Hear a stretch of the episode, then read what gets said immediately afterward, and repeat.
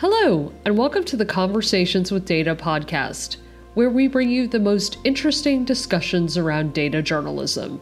I'm your host, Tara Kelly, and today we'll be talking with Denise Malan, the Interim Executive Director of IRE, which stands for Investigative Reporters and Editors, a U.S. not for profit membership association for journalists. Prior to joining IRE, Denise was a newspaper journalist for more than a decade, using data to shed light on local issues in government, schools, the environment, and other beats. For almost 30 years now, IRE has hosted NICAR, one of the most renowned and respected events in data journalism.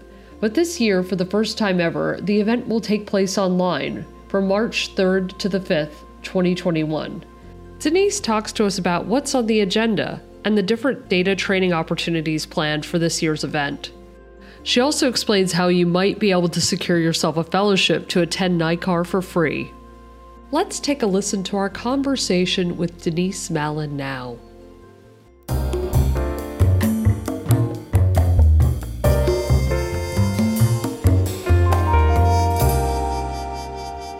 Denise Malan, uh, welcome to Conversations with Data. Uh, thanks so much for joining us today. Hi, Tara. Thanks for having me. Um, so tell us a bit about yourself and your work. You know, from what I understand, you're interim executive director at IRE NICAR.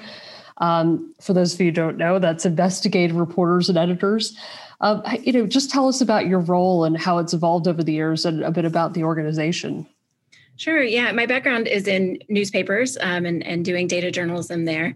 And I joined IRE in 2013 and have had a, a variety of different roles there, um, mostly on the training team. And I am currently the interim executive director while we're in a leadership transition and searching for, for a new ED. Um, my regular role now for about the last year has been as the deputy executive director. Um, and in that role, I lead our training team. Um, so we put on roughly 80 to 90 events a year, um, including our conferences, workshops, in house custom training, boot camps. And so my role is leading the training team that, that puts all of those on and making sure that our curriculum and our content is strong and evolving um, and that we're keeping up with the needs of journalists um, and also making sure that, you know, that the logistics run smoothly as well. Brilliant. Um, now, I know many data journalists are familiar with NICAR. You know, it's a very famous, uh, probably the most famous event in the data journalism world, but I don't know if everyone's aware that it is IRE run. So, can you just tell us about this year's event? Like, when is it? Um, and, you know, and how are you going to adapt it given everything has kind of gone remote? Sure. Yeah. So NICAR, to start with, with what it stands for, um, it stands for the National Institute for Computer Assisted Reporting, which is the data journalism um, wing of IRE, if you will. Um, and NICAR as a as a conference, as an event, actually started in 1993. So we've been going for almost 30 years now, bringing the data journalism community together um, and helping them train each other. And it used to be really just a couple hundred journalists, um, and it really started growing.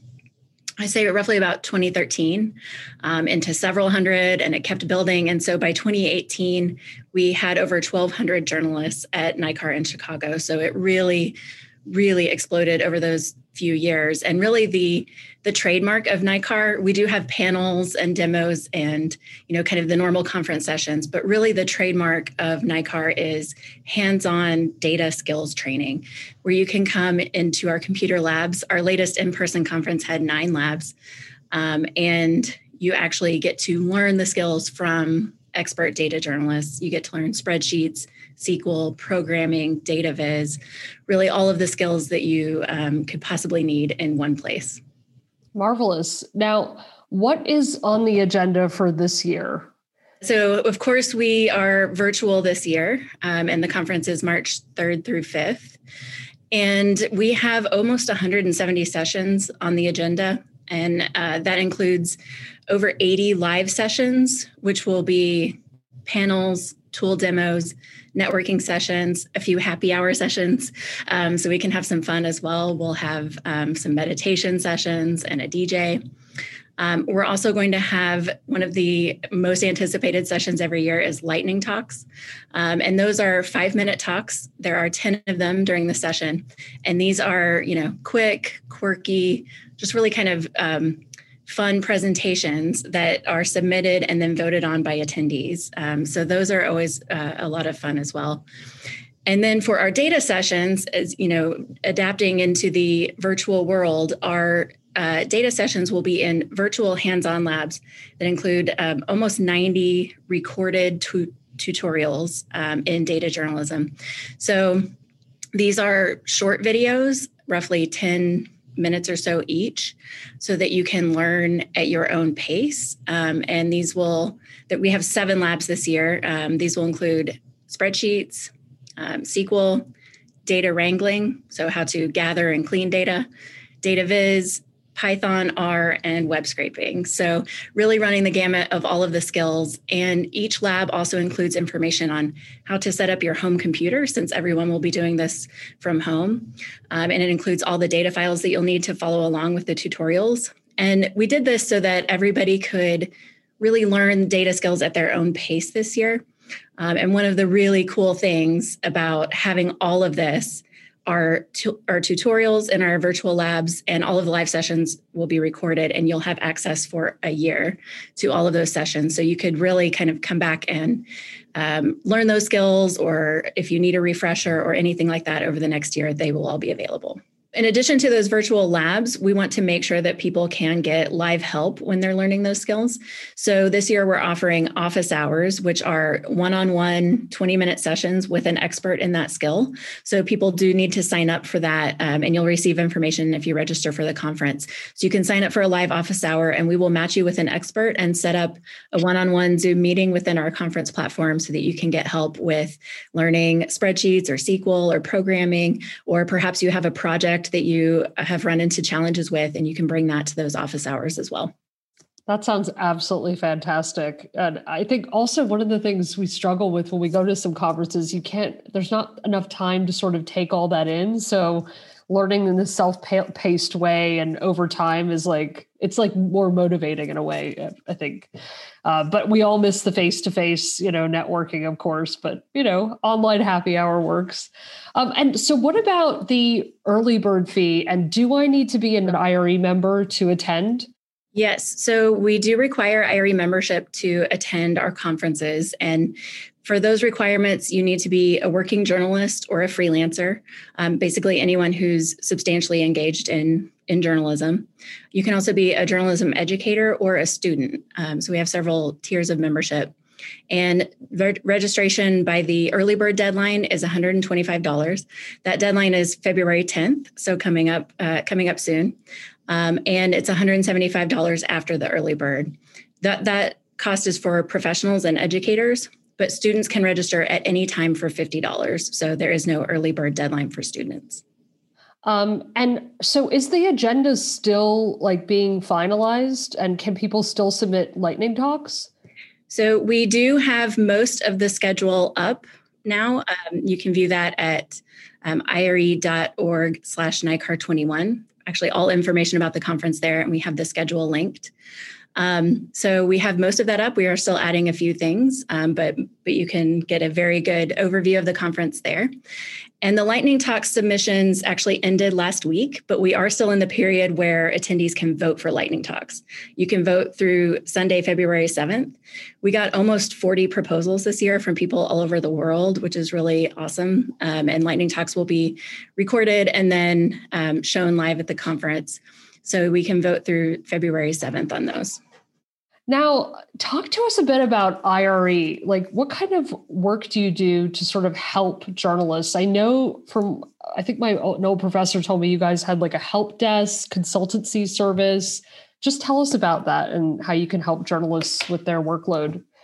Right. So, in addition to all of the training and workshops and conferences that we do, IRE does have a data services desk where we um, our trainers, our data services director, um, work on projects for journalists, um, for working journalists. So we can help you clean data, um, analyze it, visualize it.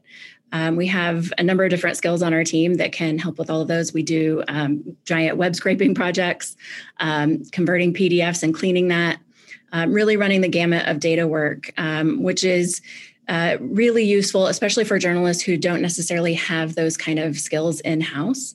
Um, and we do those for an hourly fee. Um, that's on a sliding scale depending on the size of your organization. So if you are at a small organization, it is it is very affordable. Um, so you can check that out at our website ire.org, and there's a section called Hire IRE, and that's where you can find all the information about that. Okay, great. And I guess I'm just curious, like, do you have? Uh, um, I mean, I'm an American based in Europe, but I'm curious, do you have lots of people from all over the world who are members, or is it mainly just the United States? Right. So we are based in, in the United States. We're based at the University of Missouri, pretty much right smack dab in the middle of the country. Um, and uh, we do have a number of international members. We have about 6,000 members overall, and usually about um, somewhere between four and 600 of those are international. So, roughly like 8 to 10% of our membership. Um, we are getting more and more international uh, members now, especially with being able to do training online um, and for people to be able to attend our events internationally. We've had people attending our boot camps, our, our conferences. We had a virtual IRE conference in September that attracted 3,000 people. Um, and many of those were, were international as well. Um, so we do have some resources uh, that include international information. On our website, we have an entire resources database where members can look up tip sheets from literally decades worth of events. um, IRE has been around since 1975, and we've been collecting resources from our conferences, our workshops, our hands on classes. So we have tip sheets, we have audio, we have some webinars. Um, we have just really uh, massive amounts of resources in, in that database for journalists to look up um, and not have to reinvent the wheel when you start a project. You can find resources pretty much covering any topic, uh, resources from many different countries, how to find data internationally. Um, so, those resources are really, really one of the keys to our community being able to, um, to help each other. Marvelous.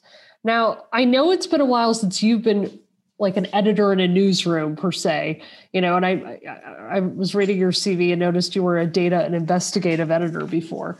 Uh, but I just wonder from that experience plus your time at IRE, like what advice do you have to give reporters who are wanting to move into more investigative and data led journalism? Like, how can they make that happen? And what was your experience when you were doing that? I worked at a medium sized newspaper. Uh, most of my career was at Corpus Christi Caller Times in Texas, down on the Gulf Coast. And we did a lot of data driven work. Um, and we worked really hard to, um, to train our entire newsroom in spreadsheets. And this is actually how I uh, became involved with IRE. Uh, my bosses there sent me to an IRE boot camp where I learned the real way to do uh, spreadsheets. I had been mostly self taught.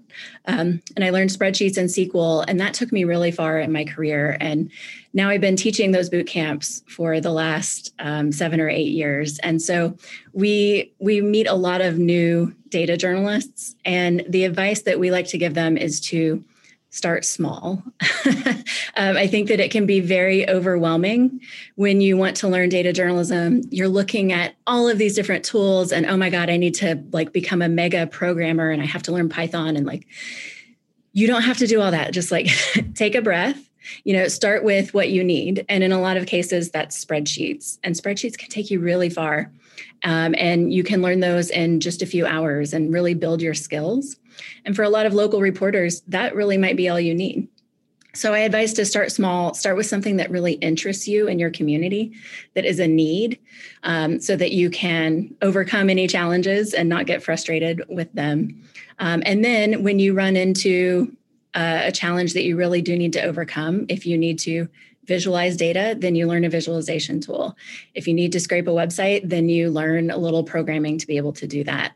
Um, just don't think that you have to learn it all or all of it at once. Um, you know, take it easy, go easy on yourself. Um, and I think that's the best way to, to get into data journalism. The other advice I have is to read data journalism constantly. Um, you know, get to know the people who are doing this really well. You know, go to all of the trainings that you possibly can, read all of you all of it that you can, and really try to absorb the knowledge from our data journalism community. Now, I noticed you did a master's in data analytics. Um, I believe it was at the University of Missouri. What, what was that like, and, and what did you learn from that? Any new programming skills or visualization tools? Yes, definitely. So, I, speaking of taking it slow in learning data journalism, there there was about ten years between me going to a, an IRE boot camp and learning spreadsheets and SQL, and then getting a master's to learn Python and R. And so um, during that that master's, I really wanted to um, advance my data skills, uh, especially to be able to help teach them because we we do teach those skills at IRE, and I wanted to understand how journalists use them. I wanted to be able to teach them myself and to be able to um, keep up with our curriculum that that we are doing. And so that program taught Python, R, some SQL, little JavaScript thrown in for fun. um, and my my specialization was in uh, data visualization and human centered design. And so we did a lot of um, Shiny in R, if anyone is familiar with that package, um, and building interactive visualizations, uh, you know, all custom from scratch. And I learned so much in that program just about communicating with data and how to um, how to tell a story with it um, with with all of these different tools. Um, so I feel like I really got a good overview, and it helped me helped me understand a lot more um, what data journalists are going through in the newsroom as well. One of the most common questions we get is like, which programming language should I learn? Should I learn Python or R? And my answer is usually, well, whichever one you need right? Like what what are you most wanting to do? Because they do have different specializations. So i try not to take a side on that but usually you know one or the other also makes more sense to people as well. Like sometimes r makes more sense in your brain and sometimes python does. Um, and and they can do um, they can do a lot for you. So if if you are interested in programming um, we do also offer boot camps in those uh, that are for uh, specifically how journalists use Python and R. And all of those are online now, so you can check those out at our website too. And so if I become a member, I would have access to that, or those are extra? Those are for members, um, but they are for an extra fee, um, depending on if you're a professional or a student. We do have a number of fellowships available for uh, registration and IRE membership. It covers both of those. Um, and this year we have really quite a few fellowships available because there's no travel money involved. And so we were able to, with the, the support of our funders, we were able to convert a lot of that travel money into pure fellowships for for registration and memberships um, and we have we have fellowships available for um, for several communities and that includes journalists and educators of color women who are early career um, or students, and educators who teach data journalism and investigative reporting. Those are communities that we um, especially want to help through our fellowships. So the application is technically due today, February 2nd. But we do have money still available, um, and so we're going to be giving those on a rolling basis even after the deadline. So, if you um, if you qualify for those fellowships, please do apply and and try to get that in as soon as possible while we still have funding for that. Okay, Brilliant. Now, I wonder if you could talk a little bit about the term computer assisted reporting. Like, it is a very old school term, and it's kind of how data journalism was born, right? But is it still relevant? Is it a tad outdated? What are your thoughts on that? I love this question. Uh, we have this conversation a lot, actually, um, internally. And of course, National Institute for Computer Assisted Reporting, that name came up in the 90s. And that really was kind of the that's what we used computers for was data journalism at that time. It looked very, very different in 1993 than it does today.